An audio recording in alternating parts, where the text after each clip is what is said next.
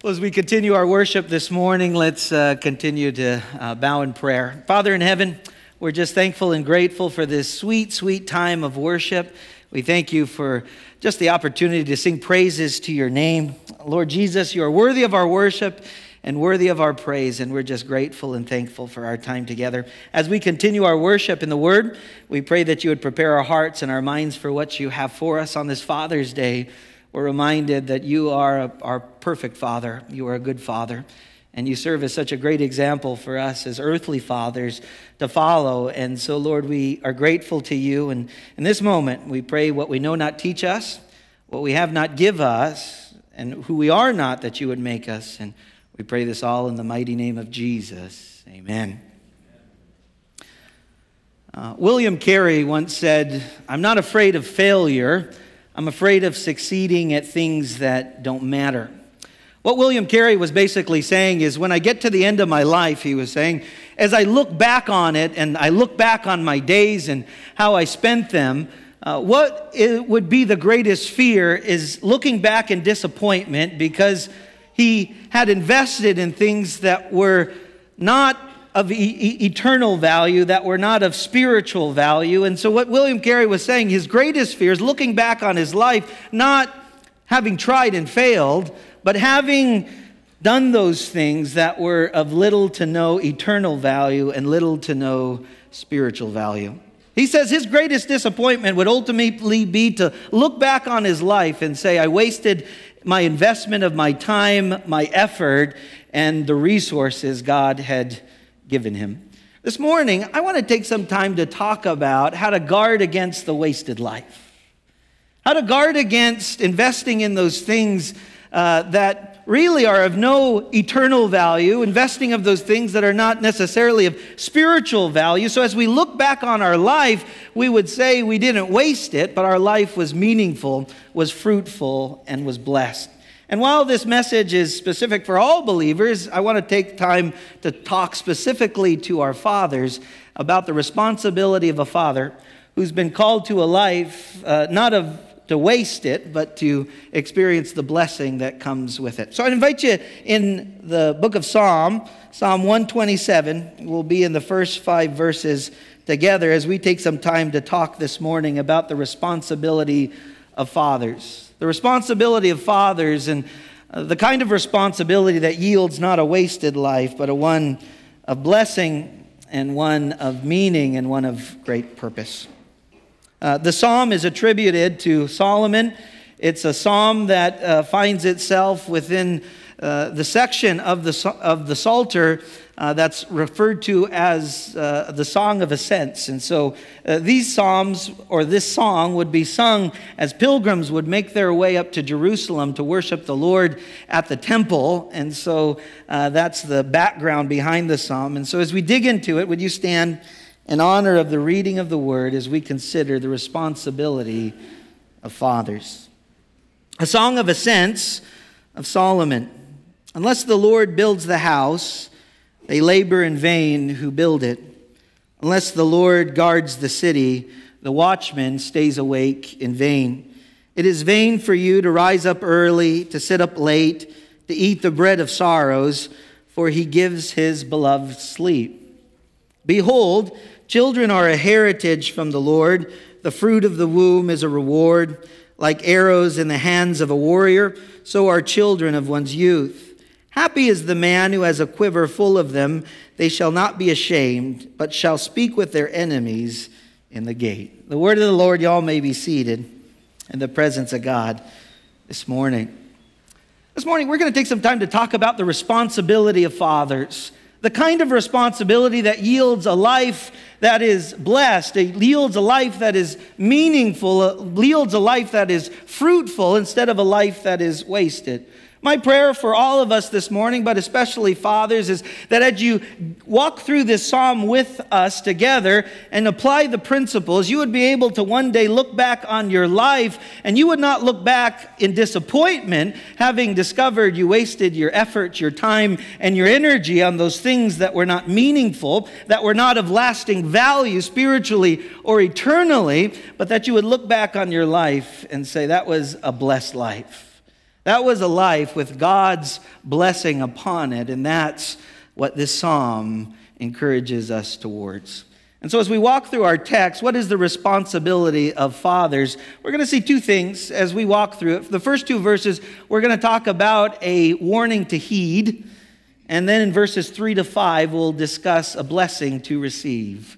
Eh, let's begin in verses 1 to 2 with a warning to heed. The first responsibility of fathers that we read about in verses 1 to 2 is the warning to heed is to guard against the danger of self sufficiency to guard against the danger of going about life and investing in the things of life. Uh, and life can be summed up in three activities, according to Solomon here building a house, protecting a city, or raising a family. The encouragement here is to guard against the danger of self sufficiency and do that by depending on the Lord depending on the Lord to build the house, depending on the Lord to protect the city, depending on the Lord to provide for the family as you raise your family.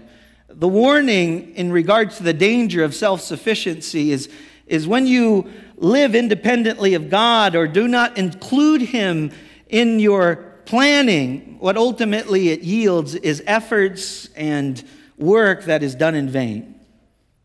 Not only efforts and work that is done in vain, but that which does not amount to anything valuable because it's of little value eternally and therefore spiritually. And what the text is saying to us in verses 1 to 2 is that you may be able to build a home.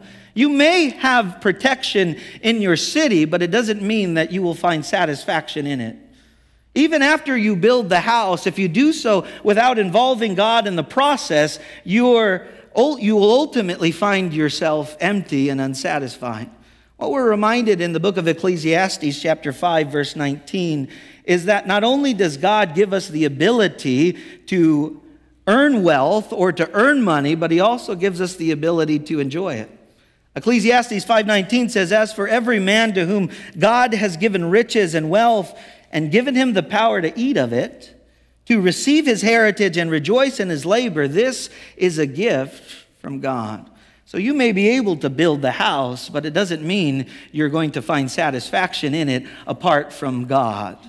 You may find that the city is protected and your home, which is in the walls of the city, is protected, but that, that doesn't mean you'll be able to sleep at night because you're too busy burdened by the worries and the anxieties of life, not knowing if someone's going to break in when your trust and your dependence is not upon the Lord. God not only gives us wealth, He gives us the ability to enjoy it.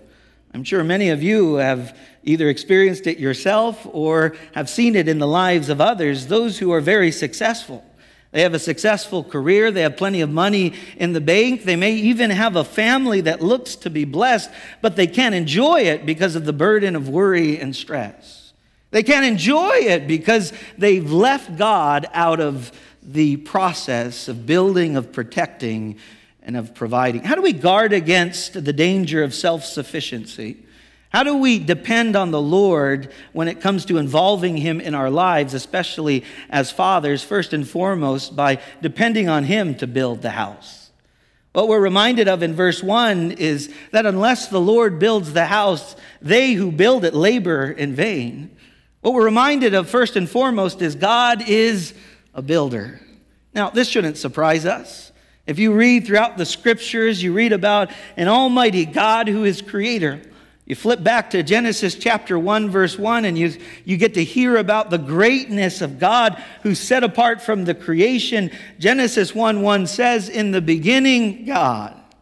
In the beginning, before creation even existed, God existed. Why? Because God has no beginning, He has no end. He was, He is, He is to come. He is the eternal God. In the beginning, God created the heavens and the earth. You know, when you take a look up at the sky and you take a look at the world around you, God created it. He's not part of the creation, He is the creator of it. And simply by speaking, He spoke everything into existence. He said, Let there be light, and there was light. He spoke into existence the sun, the moon, the stars. He spoke into existence the, the beasts of the field, the birds of the air, the fish of the sea. He created man in his own image. the image of God, he created the male and female. He created them. And so it shouldn't surprise us when we come to Psalm 127 and Solomon declares, Unless the Lord builds the house, they labor in vain who build it. God is the builder. Well, if we're going to depend on God to build the house, it's helpful to know what Solomon is referring to here. Unless the Lord builds the house, well, he could be referring to a number of things. We don't necessarily know the occasion upon which Solomon is writing. One helpful thing about Solomon is we know Solomon was both a, was both a father and a builder. And so as we read this psalm, it's kind of encouraging to take a look at it. And Solomon was actually the guy who was called to build the temple of God, to build the house of God. And so, first and foremost, this could be a reference to the house of the Lord. It could be a reference to the temple. If you remember, David, his father, told the Lord, he said, God, I, I want to build a house for you. I want to build the temple. And the Lord turned to David and said, No, you're not going to build a house for me. I'm going to build a house for you. Solomon was the one who was going to build the house. Listen, you can try to build a house, even a temple, but if you don't involve God in the process, either it will not come to fruition, but even if it does, it will be pointless. Without the Lord involved in the process, what's the point. So it could be referring to the house of the Lord. Secondly, it could be referring to an actual house in a walled city, a home that you're building, a structure that you're building.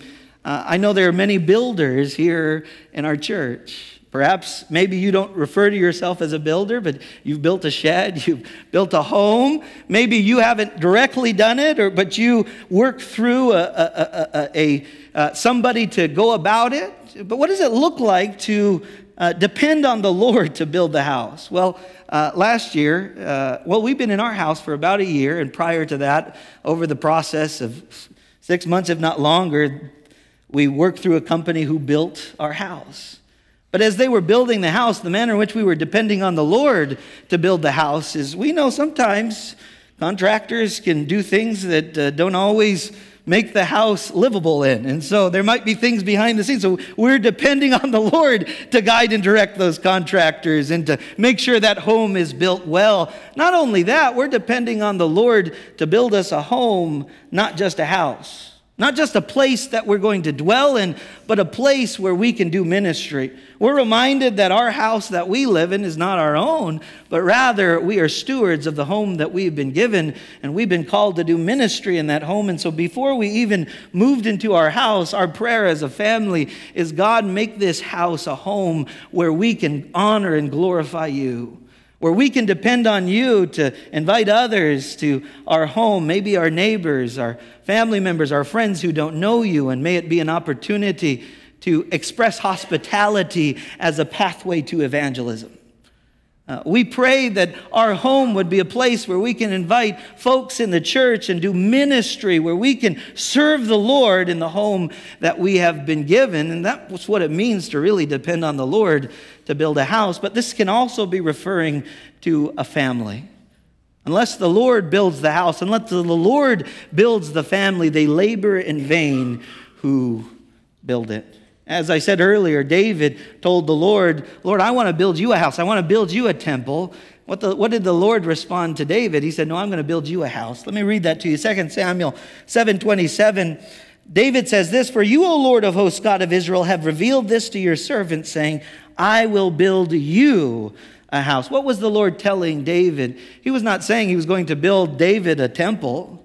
He wasn't saying he was going to build David a palace or a home. He was saying, I'm going to build you a dynasty. I'm going to build you a family.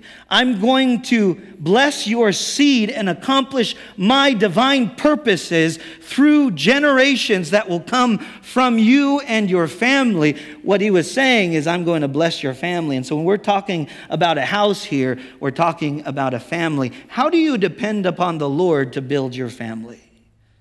Two things. The first one is depend on the Lord as fathers to build your family by means of depending on Him to provide the blueprint. I'm reminded this morning that as we go about building our families, we do so around the instruction we receive from the Word of God. Not necessarily from the books we receive or the, the, experience that we have, but the primary means by which we are to build our families as we depend on the Lord to do it is by looking to Him to provide the blueprint. The blueprint for the family begins with the blueprint for marriage. Marriage serves as the foundation for the family. We read about that in Genesis 1 27 to 28. So God created man in His own image. In the image of God, He created them, male and female. He created them, then God blessed them, and God said to them, Be fruitful and multiply. Fill the earth and subdue it. Have dominion over the fish of the sea, over the birds of the air, and over every living thing that moves on the earth. In Genesis 2 24, God says, therefore, let, therefore a man shall leave his father and mother and be joined to his wife, and they shall become one flesh. If you want to build a family by depending on God to do it, follow his blueprint. It begins by committing yourself. If God has called you to be married, because God hasn't called everyone to be married, but if God has called you to be married, to commit yourself in a lifelong relationship, and marriage is between one man and one woman in this lifelong committed relationship, follow God's blueprint. And as you follow God's blueprint for marriage, if God provides children, because He is the giver of that blessing, then you are to raise your children according to His blueprint. In Proverbs chapter 22, verse 6, it says, Train up a child in the way he should go, and when he is old, he will not depart from it. It's not necessarily a promise, that's a principle. You abide by that principle and you instruct and you uh, continue to invest in the lives of your children. And when they are old, in regards to their bent, not just in terms of you instructing them in the things of God, but how God has uniquely gifted them and bent them in terms not just of morality, but in terms of how God has given them unique characteristics and traits and desires and, and will to do different things in different careers. God has gifted them with that. And as you, as you shape them when they are young, when they are older, they go out and they do what God has called them to do, and they will not depart from it. So follow God's blueprint. That's how you depend on God to build the home. Secondly, not only depend on God to provide the blueprint, but to involve you in the process of building the home. In verse 1, in the first part, there are two builders, right? God is described as the builder, but also it says, um, they who labor in, without the Lord labor in vain. So, who are the they there? We're talking about parents, we're talking about fathers. Not only is God a builder, you're a builder, and you have an opportunity to partner with God to build the home. Listen, you're not the primary builder of your home, whether you think it or not. God is. If you think you're the primary builder of your home, what you will build will only be done in vain, and ultimately it will not find the blessing and the fruitfulness that God wants to give. And so, when it comes to depending on God to build the home, you recognize that you're partnering with Him as you have been given children as a stewardship over which you are to oversee. So we're reminded we are to partner with God and say, God, how is it that you want me to partner with you in order to build this home? My wife and I, we celebrated our eight year anniversary this week. I went into one of the stores and I was buying something and I was talking to the lady and she said, How many years are you celebrating? I said, Eight. And she said, Wow, you, you made it over that, that seven year itch. And I said, Oh, glad to hear. Well, my wife and I, after we were uh, spent the evening, we, we, we, were sitting down on the couch and uh, we were with our kids. And so we said, Kids, you want to watch our, our old wedding video? Just the short one, version, the seven minute version. And as they were watching the video, we have also an opportunity to think back and reflect on our vows that day. And for me, when I wrote my vows, I wanted to write them in light of Scripture. And I wanted to promise my wife that I was going to be a leader in the home in three ways. And I really believe this is the blueprint we have in regards to God's word. As fathers and husbands, we've been called to be providers in the home, protectors in the home, and pastors in the home.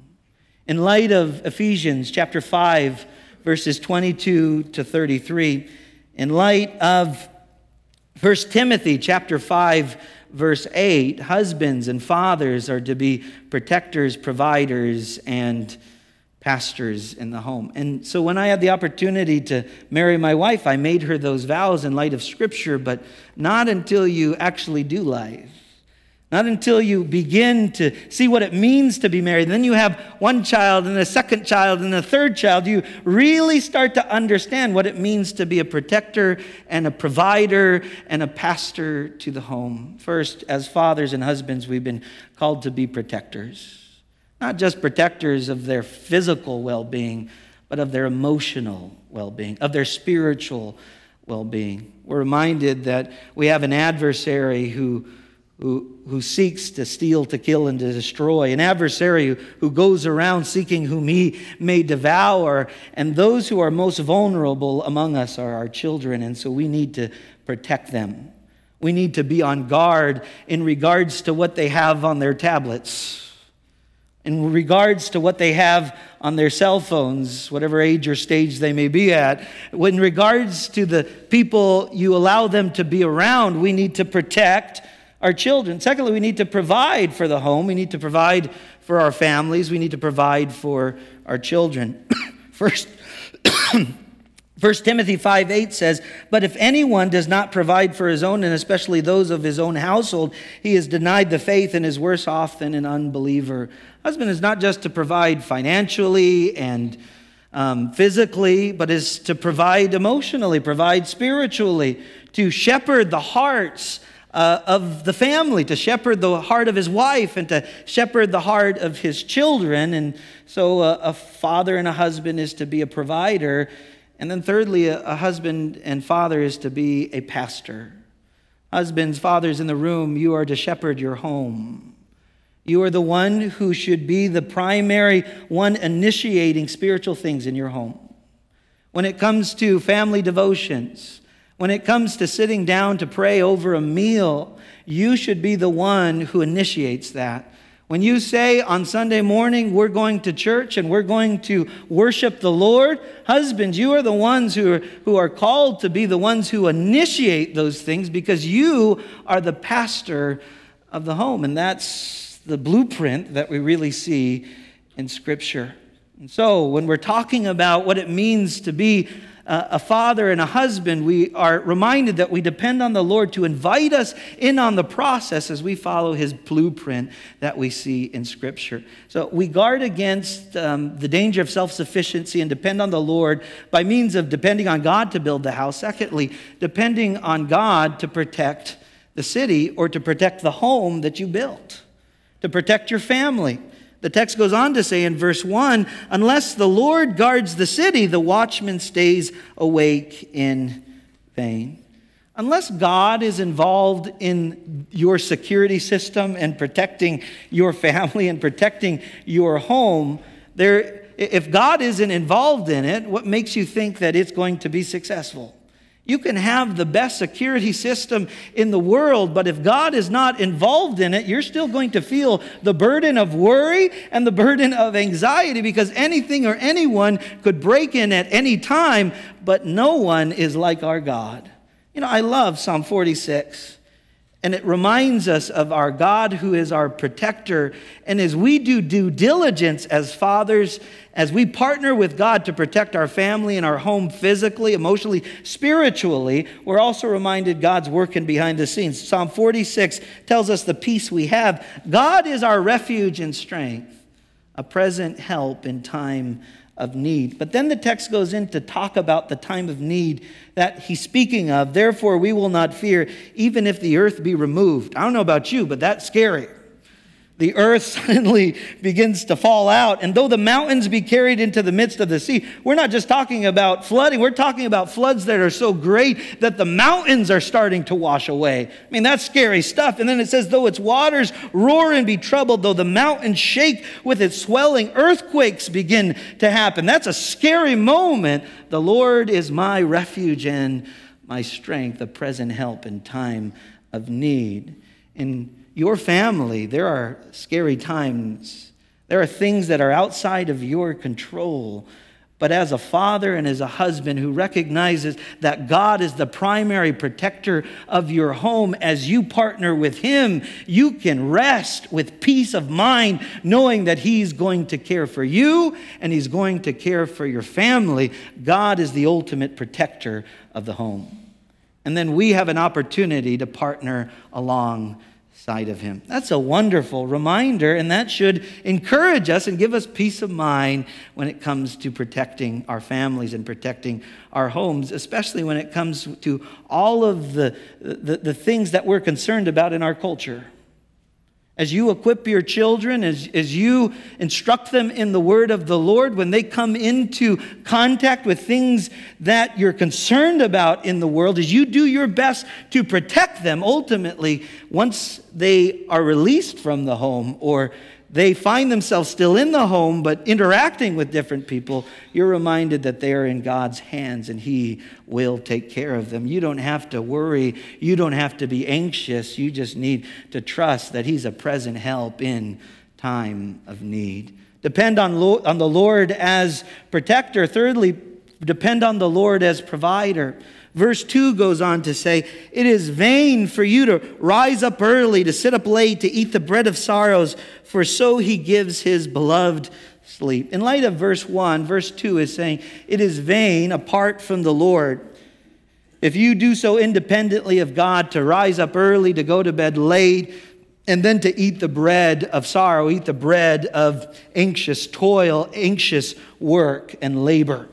And so, this is not saying that we shouldn't wake up early or go to bed late as we work to provide for our homes and for our families. It's not saying that you shouldn't be you shouldn't go to bed tired, but what it is saying is that you should include God as you work for the bread that you eat and that provides sustenance for your family. So we're reminded if you do so without the Lord, you do so in vain. And so as you seek to provide for the family, as God has called you to, you, you recognize that He is the provider.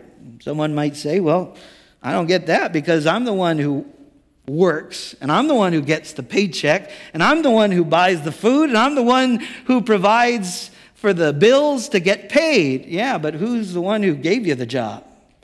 Who's the one who provided you the strength to work? Who's the one who gives you rest at night? Who's the one who provides you everything you need for life and for godliness? It's Him. And we recognize that He is the provider of all of it. And so, what we're reminded of in regards to this text is that God provides meaning when it comes to work. In other words, my prayer is that you don't look back on your life and say, of all the anxious toil that I worked, of all the bread of sorrow that I ate, of all the things that I look back on, God wasn't involved in it, and so it was pointless. No, what we're told here is God gives meaning to our work. And when God is the one we recognize as the provider of all things, who gives us the strength to work and the ability to do that and to provide, that adds meaning to life. That makes life fruitful. That makes life a blessing. And that's what our text is telling us. Not only does God um, um, add meaning to our work, He also provides rest from our work. The text continues. It says, For so He gives His beloved sleep. When we're talking about sleep, we're talking about rest. You know, sometimes we find ourselves going through the through the daily grinds of life uh, eating the bread of anxious toil. You go to bed tired and anxious, and you wake up tired and anxious, worried about your day when you do so independently of the Lord, just going about your routine day after day after day, eating the bread of anxious toil. But what the text tells us here is God not only gives meaning, He gives rest so that you don't have to stay awake all night thinking about these things, being anxious about these things, worried about these things. He gives you rest. I like a quote from uh, uh, John Piper who said this about sleep. Sleep, sleep is very humbling. Sleep is a daily reminder from God that we are not God. Once a day, God sends us to bed like patients with sickness. The sickness is a chronic tendency to think we are in control and that our work is indispensable. The cure Uh, to cure us of the disease, God turns us into helpless sacks of sand once a day. You know, that's such a good quote because it's a reminder that the reason we need rest and the reason we need sleep is because God is God and we are not how much work could we get done, right? I mean, how much ministry could we get done? How much more could we do for the kingdom of God if God allowed us to stay awake 24 hours a day, seven days a week? Lord, we can finish the Great Commission. We can finish the task. We can take the gospel to the ends of the earth quicker. But God tells us, no, it's not dependent on you, it's dependent on me. I'm the provider. Don't look to yourself to provide for your needs. Look to him. Uh, so, as we walk through these first two verses, we're reminded of the danger to guard against when it comes to our self sufficiency. As we try to do life independent of God, as we try to build a house or a family or a home, as we try to protect a city or protect our family in any different ways that we've been called to, or as we provide for our families, we're reminded that we are to involve God in the process and depend upon Him as the primary builder, as the primary provider, as the primary protector. And so this morning, the first responsibility of fathers is that we would heed this warning and learn to depend upon God. If you're going to learn to depend upon God as a father, the first step is by means of prioritizing your personal relationship with God. I have to ask this this morning to all the fathers in this room, and this is also relevant to all believers. How's your relationship with God this morning? How's your relationship with God? Uh, if you have not trusted in Jesus Christ as your Savior and your Lord to forgive your sins and to give you the gift of everlasting life, the first step is not try to be a better provider, a better protector. The first step is not to be a better at any of a better builder. What it's saying here is your first step is you just need to get to know God. Get to know who Jesus is, who reveals God. To know that you and I are born into this world sinful and separated and that what we need most to be a good father and a good husband is to recognize our need for Christ, receive forgiveness of sins, so that God will give us a new heart. And if God will give us a new heart, we can be the godly husband God called us to be, and that our wives long for and desire. If we get a new heart, then can we be the, the godly fathers that our children long for and desire. It begins with a personal relationship with Jesus as our Savior and our Lord. So if you know Jesus this morning, the next question is how's your prayer life? How's your time spent in the Word? If I were to sit down with you right now and I would say, How's your prayer life? Most of us would say, Well, it's not where it should be. there are some things that I need to do better. And so the question is, what are you prioritizing in terms of prayer? And if I could ask you one question further, how's your prayer life? When do you pray? How long do you pray? What do you, what do you pray about? How do you know what to pray about? Second question, how's your time in the Word? Or do you read a devotional every day? Are you reading through a, a, certain book in the Bible? How do you choose where to read in the Word of God? And so the question would be how's your prayer life? How's your time alone with God in His Word? And then what's God doing and working in and through that? And another question is how's your relationship with the local church? God has not called us simply to attend the corporate gathering of God's people, but to be a part of the family.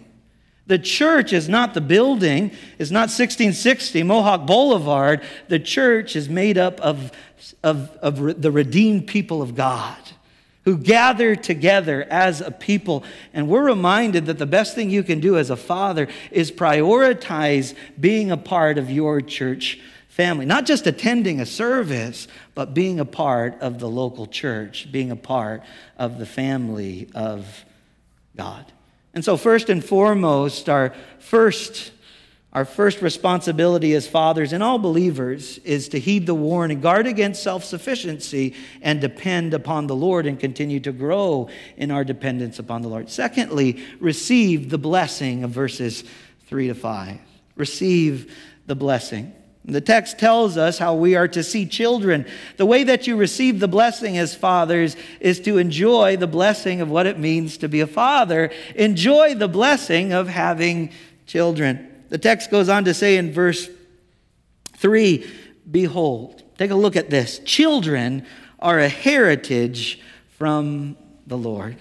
The first thing we're reminded about children is as fathers, we should see our children as an inheritance, as a heritage from God. Um, when it speaks of an inheritance, isn't it interesting? When we grow old, we give our children an inheritance. But we're told here that in regards to an inheritance, when we receive children and God blesses us with children, that is our inheritance. And that means children are valuable. If your parents or, uh, or somebody leaves you an inheritance, whether it's a piece of, of real estate or it's some money in the bank account, what are you going to do? You would say, Hey, I want to get that as soon as I can. Get my hands on it, transfer it to my account. I got some real estate that I can be investing in because I've received it as an inheritance. If something is an inheritance, that means it's valuable. I don't want to see children as a barrier, as a burden. I see them as a great blessing. They are a heritage from the Lord. And interesting, the, the Old Testament, the promised land, was referred to as an inheritance, a heritage from the Lord. How much more children? How much more the blessing that God provides in children? And so, first, we're called to see children as a heritage from the Lord. Secondly, we're called to see children as a reward. A reward. The text goes on to say, Behold, children are a heritage from the Lord. The fruit of the womb is a reward. What we're reminded of is that God is the one who gives the gift of children. And we're reminded that if we have the blessing to have a child, we're blessed indeed. And we know that it's from God and we trust in his sovereign purposes how many children he gives us, if he gives us children, if we are able to have children of our own, if God calls us to adopt a child, or maybe be a spiritual parent in the life of another child, we're reminded that God is the provider of these things and we look to him for it. And so, what it tells us here is that the fruit of the womb is a reward. In other words, children are a blessing once again. Unfortunately, in our culture, we don't see children as blessings, we see them as burdens to endure. You talk to young people, especially today, a lot of times, they'll say they're a barrier to my career, so we're not ready to have children. They're a barrier to our future. They're going to take up time. They're going to take up energy. We're not ready to have children. But that may, may be how our culture talks about children. But look how God talks about children. We're told that children are a reward, they're a great blessing. They're not a burden or a barrier to avoid, they're a blessing to embrace. I guess until you become a father, you don't really, really grasp that fully. Man, I think one of the greatest gifts I've been given from the Lord is the gift of my three children. What a reward they are. What a blessing they are. How they fill our home with so much joy. They don't hinder my relationship with my wife, they make it even better. I get to see my wife in different ways that I wouldn't without those children that God has blessed us with. And so, children should be seen as a reward to be received. If you're going to see your children as a reward, if you have children and God has blessed you with children, I'd like to encourage us to let them know that they're more of a blessing than a burden. Because sometimes, man, kids can feel a little bit like a burden. I can tell you this past week, my wife was out on Friday uh, meeting with somebody. And so I just, I had the bright idea. I'm going to take all three kids out. I got a five year old, three year old, and an eight month old. I said, I'm going to take them out to Denny's. So I took them out to Denny's. And uh, as I sat down, the, the, the lady at the, you know, our, our server, she said, Oh, is it daddy daycare today? And I said, Well, possibly. And uh, as we were sitting down with kids, we had ordered the food, everything was going all right, and everything went wrong as Elijah grabbed the hot coffee and poured it all over both of us. Usually I'm pretty calm. At that moment, I was thinking, we're, we're rolling out. But we stuck around. we finished our meal. Sometimes children can feel a little bit like a burden, and we need to be reminded they're a great blessing. And we need to remind them they're a blessing. Not only tell them verbally they're a blessing, but show them they're a blessing. Whatever age or stage they may be at, you are to show them what a blessing they are in your life. And you get to know your kids, right? They have certain bents, they have certain unique idiosyncrasies and characteristics. It's interesting for my five year old, her love language is really quality time. And so if we sit down and, and say, hey, we're going to just go out to, to Dairy Queen and grab an ice cream together, man, she's smiling, grinning from ear to ear as she has that special time with you. Our three year old, you just give her a piece of chocolate. That's her love language, it's the gift of sweets. I mean, you get to see how, how your children know that you love them. And so tell them you care for them. Tell them they're a blessing and a reward, and then show them that they're a blessing and a reward as well. Thirdly, children are described as arrows in the hands of a warrior. The text goes on to say in verse 4 like arrows in the hands of a warrior, so are children of one's youth.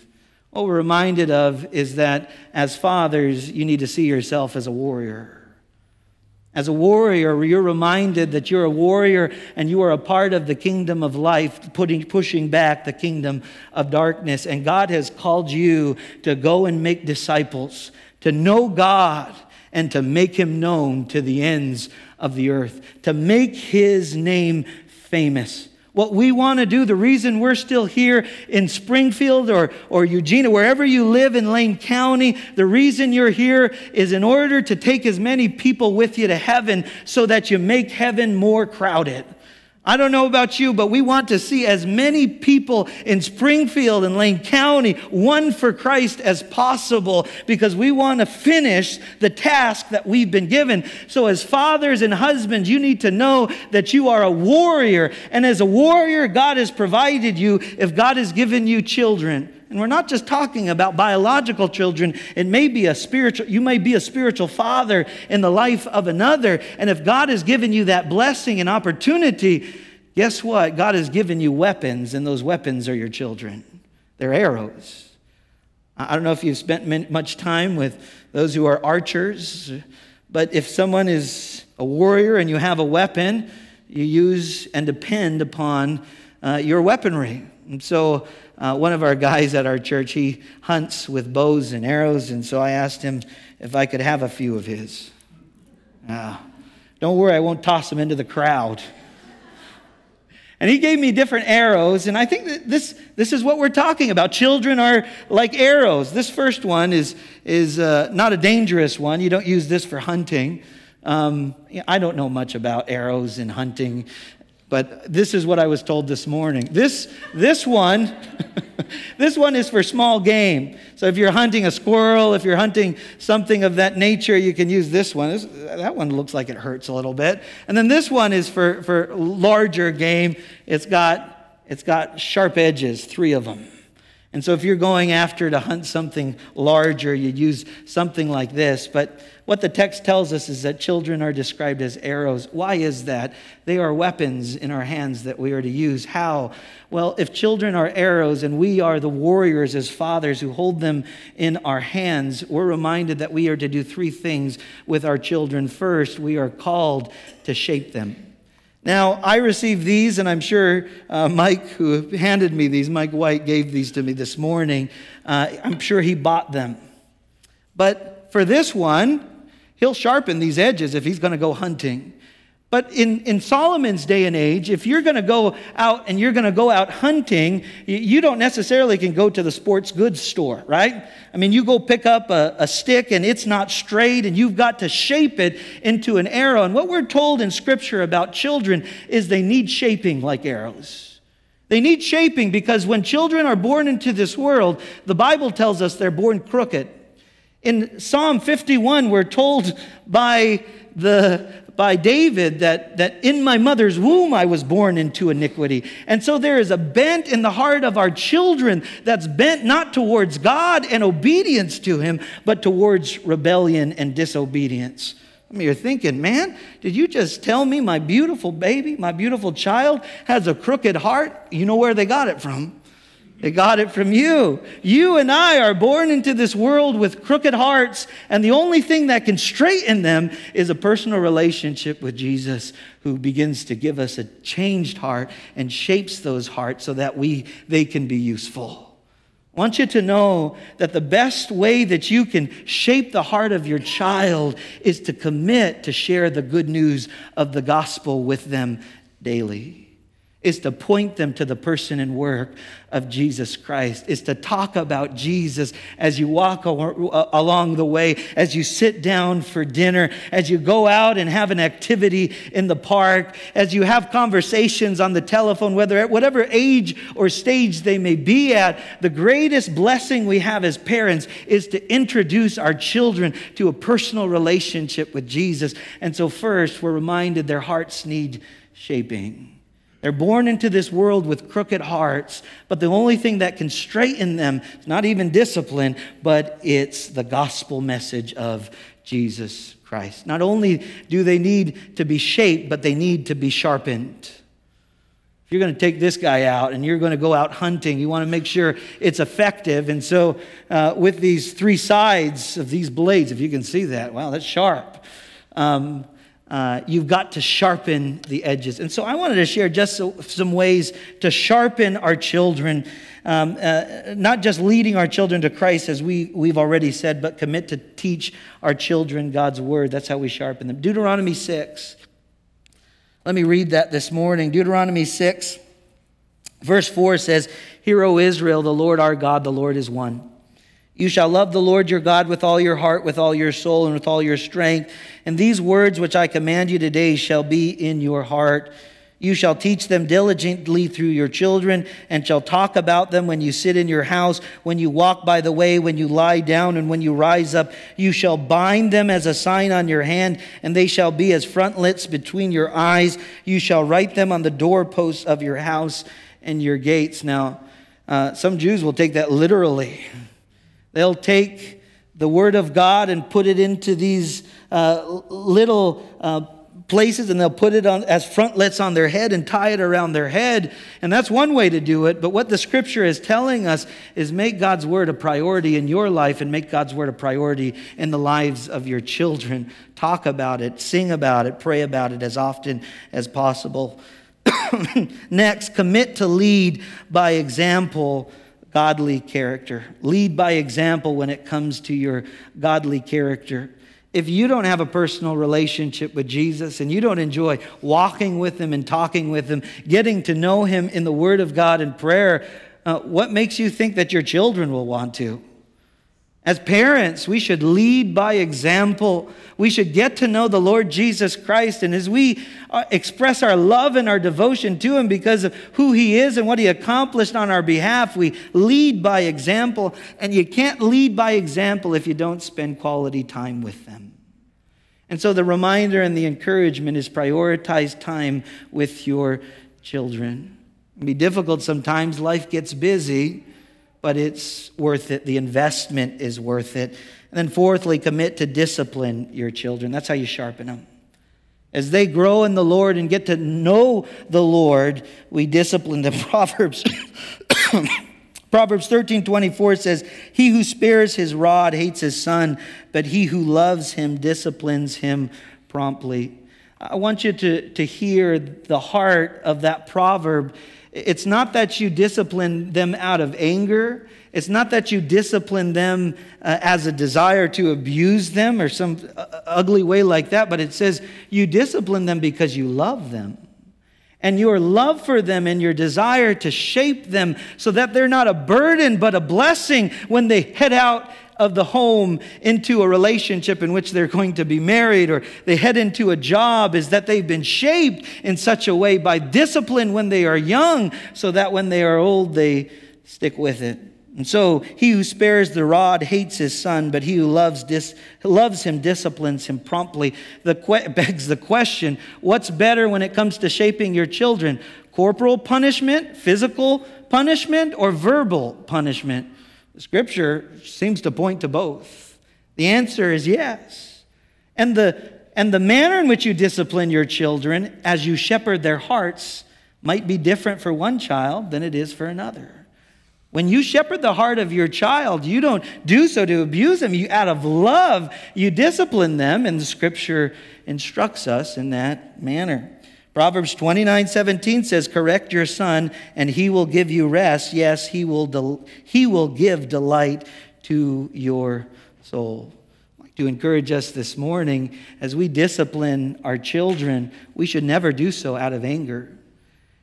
If you find yourself in a place where you can't control how you're going to discipline your children, maybe take a break, take a, take a step back, take some time to pray for yourself, take a deep breath, and then meet with your children. But I would like to suggest this this morning still. I really believe there is a place for a child seeing the anger that sin brings those whom who, who are who who they bring their parents. Because in times when, when you are angry, I think of the father's wrath and anger.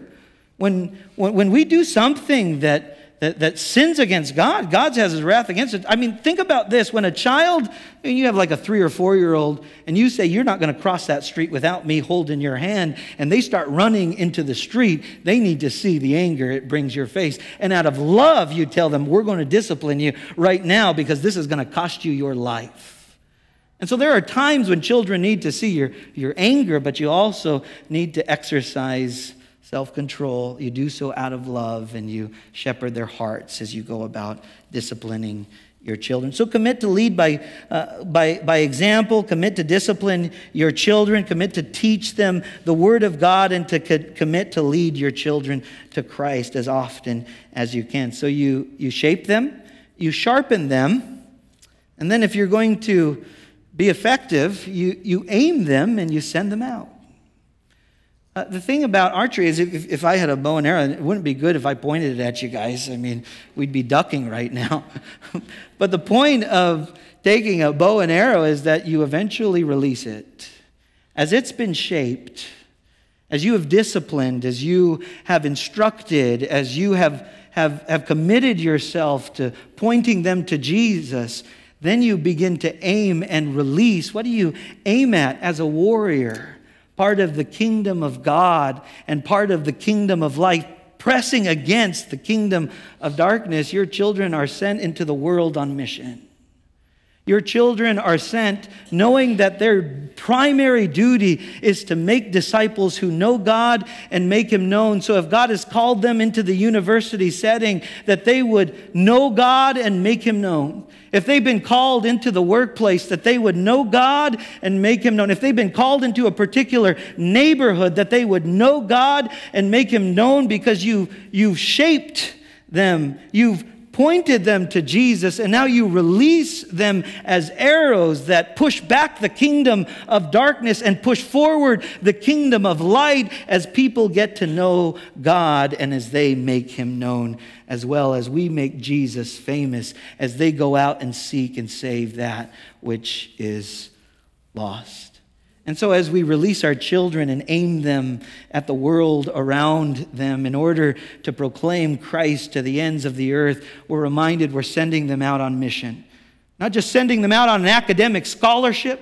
We're not just sending them out on an athletic scholarship. We're sending them out as those who are going to proclaim the gospel of the good news of Jesus Christ to anyone and everyone who would listen. Listen, as fathers, your children are like arrows in your hands as you have an opportunity as a warrior to preach and proclaim the good news of Jesus Christ. See your children as a heritage, see your children as a reward, um, see your children as arrows in the hands of a warrior, and then receive the blessing of children. The text concludes for as Happy is the man who has his quiver full of them. Your quiver is the place where you store your arrows. And however many are in your quiver, consider that indeed a blessing. Uh, I read this from H.B. Charles, who once said this um, If you have a quiver uh, full of many children, you're blessed. If you have a quiver full of one or two children, you're blessed. But if your quiver is empty, you're also blessed. Let me read this to you. You are still blessed if you have no arrows in your quiver. Some arrows have been dropped from other quivers that you can pick up and put in your own quiver. Remember that God knows, God cares, and God is able. Psalm 113 9 says, He gives the barren woman a home, making her the joyous mother of children. And so, the reminder and the encouragement this morning is maybe you don't have children of your own, but every now and again, somebody drops a child from their quiver, and you might have the opportunity to pick them up. Whether it's to be a spiritual father or mother in the local church, whether it might be to adopt a child, whether it might be to foster a child, as you continue to seek the Lord and what His will is for your life, you are reminded that you are blessed because God is the provider of all of these things. The text goes on to say, Happy or blessed is the man whose quiver is full of them. Then it says, They shall not be ashamed. Why might someone be ashamed? Well, the text goes on to say, But shall speak with their enemies in the gate.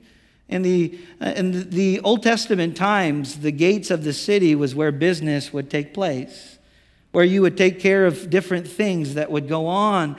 And what children are described as are a blessing to their parents. And the reason they're a blessing to their parents is because as you care for, protect, provide, and build into the, your children when they are young, the text is telling us as they grow older, they stand up, protect, and walk alongside of you when you're older. And even at the gate, you're not ashamed because they know your character. They know who you are because your children defend your character at the gate. You can fool those in the church, perhaps, in regards to who you are as a follower of Jesus, but you can't fool your children. Children can spot hypocrisy. And one of the greatest blessings we might have is as our children, as we care for them, as we love them, as we instruct them in the things of the Lord, that they would grow up and stand by us and protect and provide our needs as we grow older. Children are a heritage from the Lord. Children are a gift from the Lord. Children are arrows in the hands of a warrior. Children are a blessing to those whose quiver is full of them. What is your responsibility as a father this morning? Our responsibility is to heed the warning against self sufficiency, depend upon the Lord, but also receive the blessing of being a father. What we're reminded this morning is there is no perfect father. I'm far from a perfect father. There's only one perfect father, and it's our God in heaven. He is the ultimate example that we are to follow. And as fathers, one of the best ways that we can be the best father we can be, whether we've made mistakes in the past or not, is to commit ourselves moving forward, whatever age or stage we may be at, to follow the example of our Heavenly Father and and, and pour into the lives of our children as God directs us and as God blesses us. And so, my encouragement to our fathers this morning keep your eyes on the heavenly Father, our perfect Father, and follow his example. And because it's Father's Day, I want to encourage all of us this morning to pray for fathers. Not just to pray for fathers, if you are here today, to, to thank God for your earthly father. Some of you are thinking that's not easy to do. That's downright difficult. That's almost impossible because maybe some of you did not know your father. Maybe your father was somebody who was not an example to follow, but an example to avoid. I'd like to suggest this this morning as an image bearer of the living God.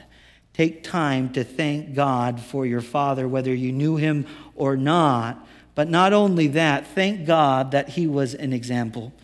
He might have been an example to avoid, he might have been an example to follow, but take time to thank God for the Father that God gave you, because if He gave you anything, He, he at least gave you life. And that's a reason to be thankful to God. You know, when I think of my father, I had him for eight years of my life. And uh, in the home, he, he came to Christ later in life. And so in the home, he was a great example to follow. He'd rise up early, digging into the word, praying. At night, the last thing we remember before we would go to bed, he'd come into our room and he'd pray for us when we should have been fast asleep. But while he was a good example to follow in the home, he wasn't the best example to follow in the car. I don't know what came over my father when he got in the car, but he had the worst road rage I've ever seen. And we didn't live in a house that, we didn't live in a city that was large. We lived in a small rural town of 2,500 people with two stop, stoplights. And so if you're going to have road rage in the small town, that's pretty bad. And so I learned from my father what it meant to follow his example in the home and in the word, but an example to avoid when it came to road rage in the car. And Lord willing, God is continuing to work on me there. So take time to thank God for your father that God has given you, but also take time to pray for fathers. I want to conclude this message this morning this way because I want to take a moment to, uh, to give our fathers an opportunity to pray. And uh, whether you're a father here today, whether you're a spiritual father, or you're, uh, I just want to have all the men. Would, if you're a man in the room this morning, would you just take a moment to, to stand? I just keep standing. It's okay. It won't make you do anything too crazy. Boy or, man, at whatever age or stage, guys, if you, if you guys just wanted to stand, I want to take a moment with all of the guys in the room to, to sing this prayer Make me a servant. Make me a servant, humble and meek. Lord, let me lift up those who are weak. And may the prayer of my heart always be make me a servant, make me a servant today. And we're going to sing that song. And after we sing that song, I want you to sing that song as a prayer that, that God would make you a servant. And then after, you, after we sing that together as, as men in this room, I want to ask all those others who are in this church to just reach out and put your hand on one of the guys in the church, and we're going to pray for our fathers. We're going to pray for the men of the church, and we're going to pray that we can be the, the servants of God that God has called us to be. And so, guys, can we sing that song? Make me a servant, humble and meek. Lord, let me lift up those who are weak, and may the prayer of my heart always be. Make me a servant, make me a servant. Make me a servant Would you reach out a hand? If they're near you, would you touch them, put it on your shoulder? Let us pray for the men and the fathers here today. Heavenly Father, we come before you today and we are grateful that we can pray to you who is described as our heavenly Father. You are a perfect Father. While as earthly fathers, we may not be perfect, and while we may not have had an earthly father, we thank you that we have you in our life and you in our hearts. I want to pray, Father, over every man in this church, whatever age or stage that they may be at. And we pray that you would touch them in a powerful way, even in this moment, and by your Holy Spirit, guide and direct them.